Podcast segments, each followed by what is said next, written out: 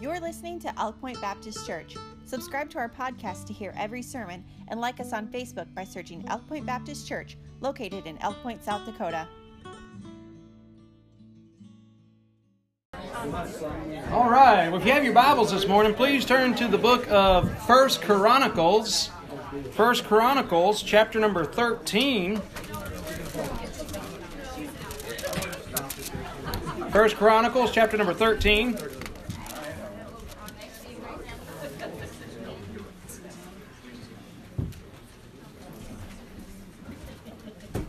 First Chronicles 13. Uh, this is where I've been at in my reading, reading through First Chronicles, and uh, it's been a blessing. This is an exciting day in the history of Israel. This is the return of the Ark of the Covenant of the Lord. This is a huge celebration. It's a huge procession. It's a it's it's, it's a parade almost, uh, and the history of Israel, David has now become the king over all Israel. Not just he was the king over uh, Jerusalem, but now all the country is coming together under his rule. And one of the great things that he feels inspired to do is bring the Ark of the Covenant of the Lord back to Jerusalem. It's an exciting time. It's an exciting day. I mean, uh, they're just uh, so happy about what's going on. And with that, in uh, 1 Chronicles chapter 13, I want to begin reading in verse number 1. The Bible says, And David consulted with the captains of thousands and hundreds, and with every leader. And David said unto all the congregation of Israel, If it seem good unto you, and that it be of the Lord our God, let us send abroad unto our brethren everywhere that are left in the land of Israel, and with them also to the priests and the Levites which are in their cities and suburbs, that they may gather themselves together unto us. And let us bring again the ark of our God to us, for we will inquire not at it, or for we inquire not at it in the days of Saul. And all the congregation said that they would do so, for the thing was right in the eyes of all the people. So David gathered all Israel together from Shihor of Egypt even unto the entering of Hemath to bring the ark of God from Kirjath Jearim. And David went up and all Israel to Baalah, to Baalah that is, to Kirjath Jearim, which belonged unto Judah, to bring thence the ark of God, the Lord that dwelleth between the cherubs, whose name is called on it. And they carried the ark of God in a new cart out of the house of, of Abinadab, and Uzzah the, uh, and Ahio drave the cart. And David and all Israel played before God with all their might, and with singing, and with harps, and with psalteries, and with uh, timbrels, and with cymbals, and with trumpets whenever we do get a new church, I really want a band section. You band kids, I want horns and uh, yeah, and psalteries and everything, uh, and harps and timbrels. Um, but uh, anyway, uh, so you can see the picture of this magnificent day. Let's go to the Lord in a word of prayer. Father, we thank you so much for the opportunity to be here. God, please help us to learn the lessons that you'd have us to learn from this account that happened back here in the time of David and the lives of the children of Israel. God, I pray that you'll help us to uh, have the same kind of desire that David had to please you, to honor you, to glorify you, to uh, get you uh, in the proper place of their lives. And I pray you'd help us to feel that way as well. Uh, God, help us, God, unlike David in this instance, to make sure we are doing it your way. And we'll thank you, Lord, for what you do, for it's in Jesus' name we pray. Amen. And uh, so this morning I would like to preach for a little bit here out of the book of First Chronicles. This text is also found uh, when you read First Samuel and First Chronicles. They kind of run together a little bit, or I should say First Chronicles and Second Samuel. You kind of learn some things about it. Uh, I want to tell you a little bit about the Ark of God because I don't want to assume that everybody knows what the Ark is. Uh, the Ark of the Covenant of the Lord. The Ark was a, uh, a fairly small chest uh, that was made out of uh, shittim wood, out of acacia wood that was overlaid with, with solid gold. It had a solid uh, gold uh, lid upon it that was called the mercy seat. And uh, it had these cherubims fashioned on that mercy seat. It was a it was a chest, and within that chest there was the, the, the Ten Commandments were in that chest. Aaron had a rod that uh, so he had a stick basically that budded, even though it was broken. That was a sig- signal of his authority, and that was the ones that God chose to be the priest and it had a pot of manna in the ark. And it was just, these are all symbolic of important things that we don't have time to go into now. But that's what it was. It was very uh, key in the lives of the children of Israel.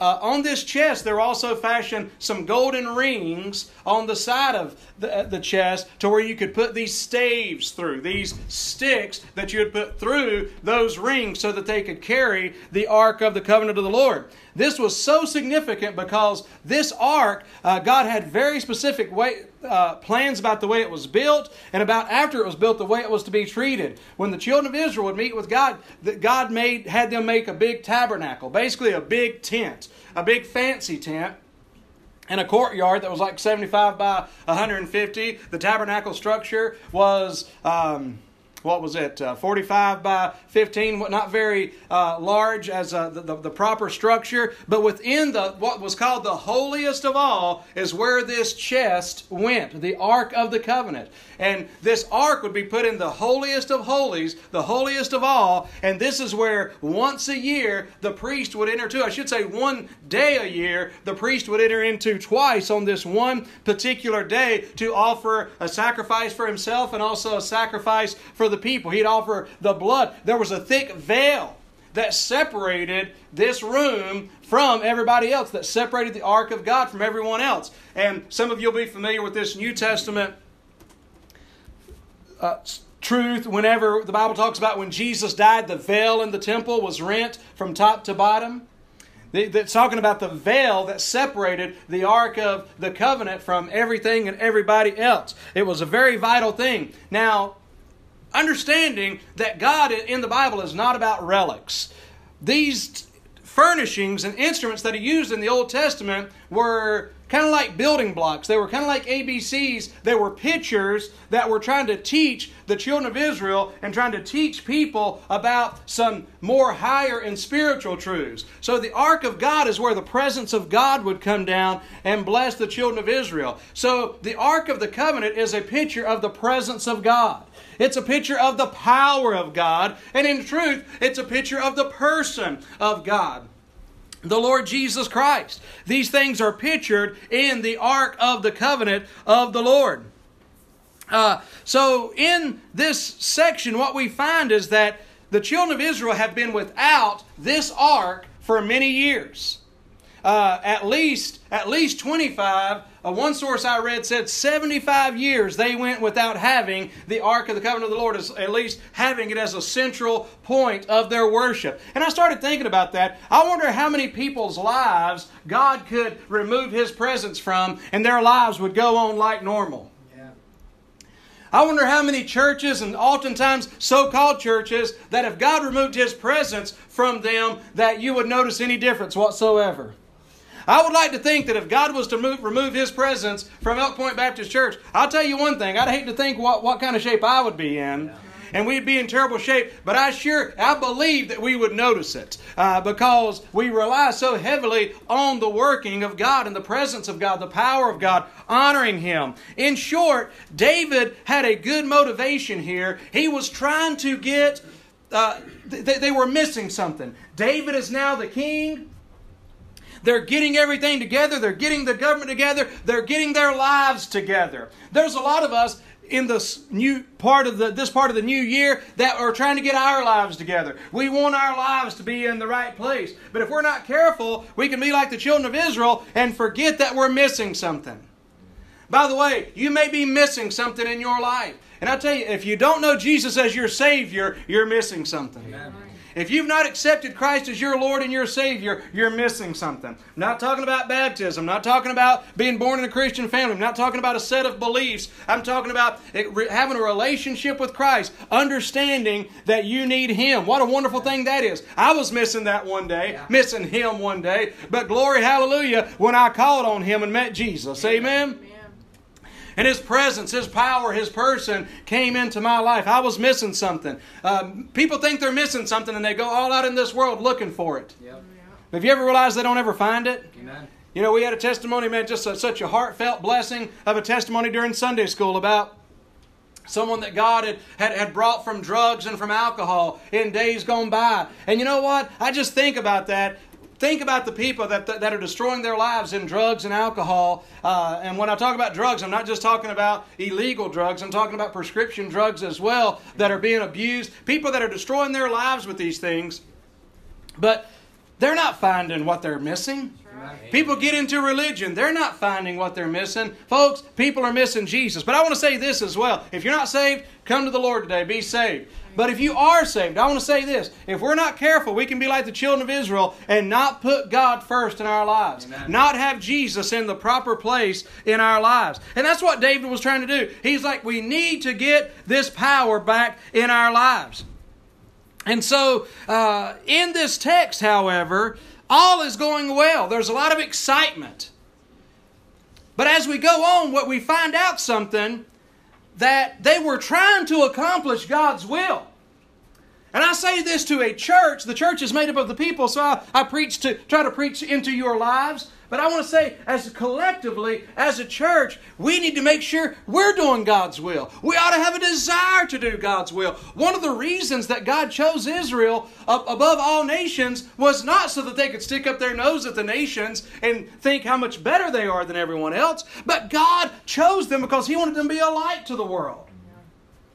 God wants us to definitely be a light to the world. He wants us to reach the world. He wants us to make a difference in the lives of other people. In other words, and we ought to have a desire and a zeal like David had, like these people had, to accomplish that for God. But there's a very important key and factor in doing the will of God in doing what God would have us to do. And that's not only that we're trying to accomplish God's will, but that we're accomplishing God's will in God's way. Amen. We live in a time where the Bible warned us that there would be a great falling away. That many would fall away. The Bible says people in this day and age would turn their ears from the truth and they would embrace the lie. The Bible says they that, that, that men will heap to themselves teaching, having teachers having itching ears. In other words, tell me what I want to hear. And and, and, and a lot of times people are saying this, you know, and it's really a, a, a remarkable thing to me that it's, it's been going on for some years, but literally people have quit preaching key truths of the Bible. Why? Because we want to win more people for God. But we don't want to do it God's way because God's way doesn't really work. And I say that facetiously, but that's what they're Jesus came on this earth preaching hellfire and brimstone, warning of damnation to come. And he's saying, That's why I came, because I love you, and there's only one way. And so, but you know what? We can't preach that anymore. Because you know what? People aren't going to be too comfortable with that. So we don't want people, we don't want to turn anybody away. Listen, we, do, we don't want to turn anybody away. But when it comes to the truth, we've got to preach the truth of God's Word. Sin is no longer, uh, you know, specific. Sin, it's like it's all relative. Well, it may be a sin to you, but it's not really a sin to me. Well, if God said it's a sin, guess what? It's a sin. Amen. Now, that doesn't mean that we don't love people. The Bible says we speak the truth in love. What's that mean? That just simply means that we tell people the truth, but we're not doing it in some, uh, you know, condescending manner, and we're not doing it just trying to bring down the house on somebody. We do it with compassion and love, much like a doctor would come in and say, "You've got some ill, you've got some illness." And the, there, there's some bad news, but there's good news. We've got some treatment, perhaps, uh, you, we would hope. But you know, it's, it's the same way. We've got to let people know there's some bad news before they can appreciate the good news. And, and, and preach the truth. But so we got to make sure if we're doing God's way, God's trying to do God's will, we do it in God's way.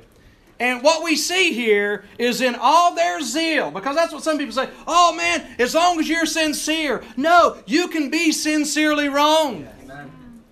They seemed so excited. Man, there was music, there was dancing, there was instruments, and they and they had the right motivation. We're going to do something for God. But notice what the Bible says in verse 9 of this same chap- chapter. And when they came unto the threshing floor of Chidon, Uzzah put forth his hand to hold the ark, for the oxen stumbled. And the anger of the Lord was kindled against Uzzah, and he smote him because he put his hand to the ark. And there he died before God. In a moment, and by the way, you, you can read this same account in 2 Samuel chapter 6. Please don't do it now, but I encourage you to do it later. But in a moment, we'll find out that when David said what the Lord did, he said, Lord, you've, a, you've caused a breach to come upon Uzzah. That's like a splitting, like a cutting. This sounded like it was a pretty gruesome way to die. It wasn't that he just killed over, there was a breach, there was a cutting, there was an opening, there was a judgment that came down. And the Bible says in verse 12, and David was afraid of God that day, saying, How shall I bring the ark of God home to me? So David brought not the ark home to himself, to the city of David, but carried it aside into the house of Obed Edom the Gittite. And the ark of God remained with the family of Obed Edom in the house three months. And the Lord blessed the house of Obed Edom and all that he had, doing God's will in God's way. So David was trying to do the will of God here, but he asked a question here How shall I bring the ark home to me? as you can probably figure out, they were not doing what they were doing the way God wanted them to do it. That's right. Now somebody says, "Well, shouldn't a God shouldn't God have maybe told that to David?" God did tell that to David. And he told it to anybody that was willing just to look into the Word of God. Notice, if you will, uh, and I'll just have to uh, read this to you. In the book of Exodus, the Lord gives instructions on how to carry the ark of the Lord. I knew when I brought my notes up here today that uh, I didn't save something of my copying and pasting, and these are total uh, total mess. But in the book of Exodus, God is very clear on how to carry. He gives very clear instructions. He says, that, I told you earlier, there's rings with staves. He said this is to be carried by the Levites, and he said they're to carry this on those staves and up, up, up high up on their shoulders, and this is the way the ark is to be transported. So, how am I to do it? How does God want me to do it? Read the Word of God, and He'll tell you how, how He wants you to do it, David. Now, where did David get this idea? I do have this, thank God, in my notes. I don't know what else I'm missing, but the Bible says in 1 Samuel 6, verse 7, Now this is the Philistines. The Philistines had overtaken Israel, taken the ark of God, one of the darkest days in the history of Israel up to that point when, the, when they were defeated by the Philistines. Listen, they tried to use the ark as a good luck charm. God's not into us being into, into and worshiping religious relics. It's okay to have a cross and everything, but a cross, don't think some cross is a good luck charm. Amen. Yeah. we're not into good luck charms. We know God, amen. Yes. My life is in His hands. And so uh, the, the religion, though, can become a superstition in and of itself. And that's not what God wants. He wants us to focus on Him, not on relics. But the Philistines were an ungodly people, hated God, hated the people of God, but they took the ark of God. And notice what the Bible says they did. Now, therefore, they said, Make a new cart and two milch kine on, on which there hath come no yoke, and tie the kine to the ark, and bring their calves home from them. And you read, basically, what you find out is it's the Philistines that said, Let's make a new cart and we'll carry it like that. Then David is replicating what the world is doing. When God says, I have a specific way for you to carry this, I have instructed you in my word, this is the way it's to be done. But instead, they did a new cart. They didn't do an old cart, they did a new cart. It was probably the finest cart in town. But God is still sitting there saying, But that's not what I told you to do. Amen. See, the Bible says that obedience is better than sacrifice. Amen. He's the context of that verse is when God gave instructions to Saul about killing the, the, these animals when they came into Amalek, along with everything else, and uh, God clearly told him to do this. But when Samuel came to uh, see what had happened in the battle, he came to Saul and he says, "What is this I hear? The bleating of the sheep." S- Samuel's coming into town and he hears, bah. And then all of a sudden Saul speaks up and says, Well, pardon my paraphrase, well, I know God said He wanted me just to wipe it all out when I came into town, but I had a better idea. Anytime you have a better idea than God, just mark it down. It's not a better idea. There's a lot of church. I'm telling you, it, the, the modern day religious movement is to have better ideas than God. God says one thing, we've come up with some other things. That's not that's not wise. I had a better idea. I thought I would sacrifice, give these as an offering to the Lord instead. And that's where God says obedience is better than sacrifice. What are you doing here? It's self-willed, it's presumptuous, and there's many applications that we can make to this that I will not take the time to do because I want to get to some of the things about the way to carry this ark. If you think about it, God purposed and meant for his people to carry the ark. He meant for them to be the ones that held that, that carried the burden.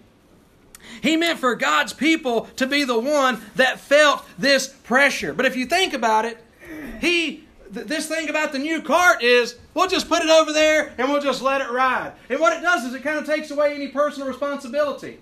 We'll just let the ark do it. We don't have to do any work. We'll just walk right beside it. Do you know that we live in a time to where people don't really appreciate a whole lot about personal responsibility? Amen. We live in a time to where, where even Christians are hesitant to really commit to a church. Why? Because they don't want that responsibility. They don't want that commitment. Well, why not? Why not? Because God, God has made you in this day and age. The Bible says you're the temple of God. God has made you and I the carriers of His glory, Amen. the carriers of His presence. We are the ones. It's through us that God wants to bring the glory. It's through us that God wants to bring the presence of God. And sure, maybe the new cart approach may draw bigger crowds. But if the bigger crowds aren't there getting spiritual help, and it's just a big social gathering and just a big emotional stirring, that's not really doing anything to glorify God or to really help other people. Amen. Imagine a doctor that went around. I guess he'd be a popular doctor, but imagine a doctor that would go around telling people that are that are deathly ill, "You're fine." Don't you pay attention to the to, to the scans? Don't pay attention to the reports. You know you're good. You're going to live a long, healthy life. Well, that makes me feel pretty better in the short term. And that might be a pretty popular doctor. But I'm telling you, in the long run, whenever I, this, this disease is spread in my body because it went untreated, in the long run, when in the end, when I'm dying, I'm going to be kind of wishing that maybe that guy would have just told me, and maybe he don't even have the best, the best bedside manner. But I sure would have appreciated that doctor saying, son, you're in trouble. And if you don't get some help and if you don't get it quick, you're going to be dead. Or you're going to be suffering in a really, really bad way. I might not appreciate hearing that. Some of you have heard that kind of news. Did anybody say, Whoa, thank you, Doc? I like this guy. Many of you have heard the C word when you've gone to the doctor. And you've heard some of these other things you've gone to the doctor. And you didn't say, man, what, I love, well, that, that guy's great. I love going there. No, but he's telling the truth because he cares and he wants to make a difference. And he wants you to be better in the long run. New cart religion doesn't do that. New cart religion sounds good because you don't have to carry the burden. We're going to have a big program that's going to carry the burden. We're going to have an exciting uh, band that's going to carry the burden. You don't have to do nothing. You just have to show up and you just enjoy it. Just enjoy it. I want you to come and enjoy it. But the thing is, God says we have a privilege. Amen. We have a responsibility, but we also have a great privilege. We get to carry it. Amen. We get to have a part. God gets to be a part of our lives on a daily basis. We're seeking the Lord, loving the Lord, honoring the Lord. We get to carry it. God meant for the glory to be carried on feet and steps. That's good. Now, on one hand, you got those that have the new cart. You don't have to worry about it. On the other hand, you have those that are watching how you carry that cart. Wait a second. You're supposed to have your right hand here, then your left hand here. Amen. And when you step, you're supposed to step with this foot and then that foot. And you're supposed to hold your mouth like this, and you're supposed to have your hair parted to the left when you do it, and you're supposed to have on a white shirt when you're carrying it. But we've got to stop and say, wait a second here, bozo. God never said we had to carry the cart that way. Amen. See, you have those that are taken away from the truth of God's Word, but then you got those that are trying to add, the Pharisees that try to add to the, the, the, teaching of God's Word and to the doctrine of God's Word. No, we just need to do what God said, do it God's way, and glorify Him. Amen? So we need to do, do things God's, uh, we need to do God's will, but we need to make sure that we do it in God's way. Whatever it is that we're preaching, whatever it is that we're teaching, we've got to stay uh, true to the truth of God's Word, to God's principles. Now, when it comes to these other things, we need to make sure that we do things that never violate or go against God's Word. We need to stand for Him, but we need to do so with love. And I'm telling you, God wants to bring the glory. He wants, He wants, uh, God, he, he wants to manifest His power and His presence. Folks, He wants people to see Jesus. Amen. He wants people to see Himself, and He wants people to see Himself through you and through me. We, we get to carry it. He wants, he wants people to see what God's doing in this church. This church is not just about, well, if you come, you know, like the come and see thing. No, we want to make sure that we're affecting people outside of these walls.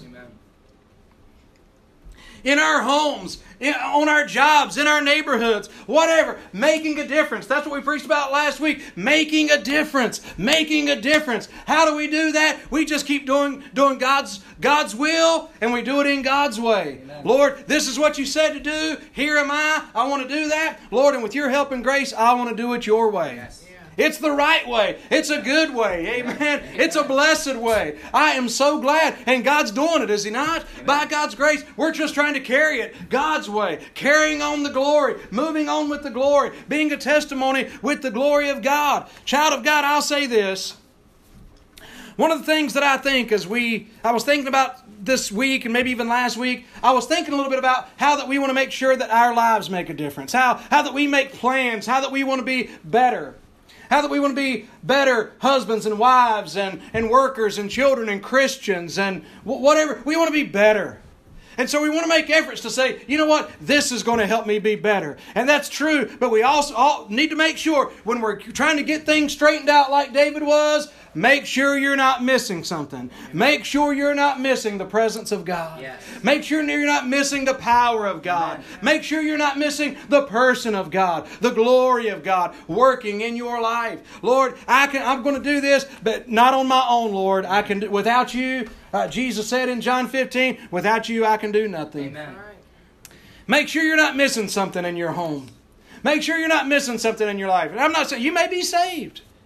But if you're not careful, we can be like David and be trying to do God's will, but not be doing it in God's way. Amen. Get in the Word, know His Word. Yes. I can hear I can hear somebody somebody in the modern day saying, "Well, how's I supposed to know?" Like David said, "Well, how am I supposed to bring it?" Okay, Mr. David, just go read and you'll find out. Yeah. And the sad thing is, remember how that, that chapter started out with them asking advice from all these leaders and captains, and did not one of them say, "That's a great idea, David. Let's make sure that we follow what the Bible says in Exodus about it, though." Yeah. God gave very specific in- in- instructions. Some somewhere, somewhere along the line, somebody should have said, "Wait, the new cart? That's the way the world's doing it. That's the way the Philistines are doing it. Let's do it the way God said to do it." Amen. Well, it makes more sense to do it that other way. It's easier that other way. It's whatever. Doesn't matter what's God say. Amen. Because God's ways are higher than our ways. His thoughts are higher than our thoughts. And I promise you this, they're better than our thoughts. Amen. He knows better than, than we know. And by the way, He loves you. And while we all stand, I want to kind of end with kind of where I began.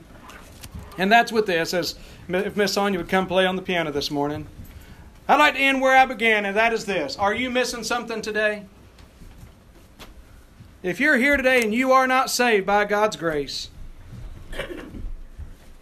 maybe you're like many of us were at some point in our lives. We said, you know what, I believe in God. Yeah, I believe all that stuff. I believe that Jesus died and rose again. Well, that's, that's great. But that's not what it means to be a Christian exactly, or to be saved. Because the wording there that we're using is that we're basically intellectually acknowledging, yeah, this is the, I believe this. But we're not really exercising faith and saying, Dear Lord, I believe what you said in your word.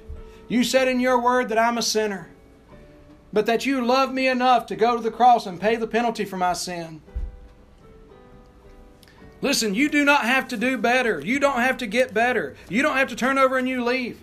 All you have to do is, with a sorrowful and a, and a sincere heart, confess to God that you know you're a sinner and that you need to be forgiven. Jesus, please come into my heart and life and be my Savior. Please do that. You'll never regret it. You will never regret it. Please, today, if you're not saved, would you please call on the Lord?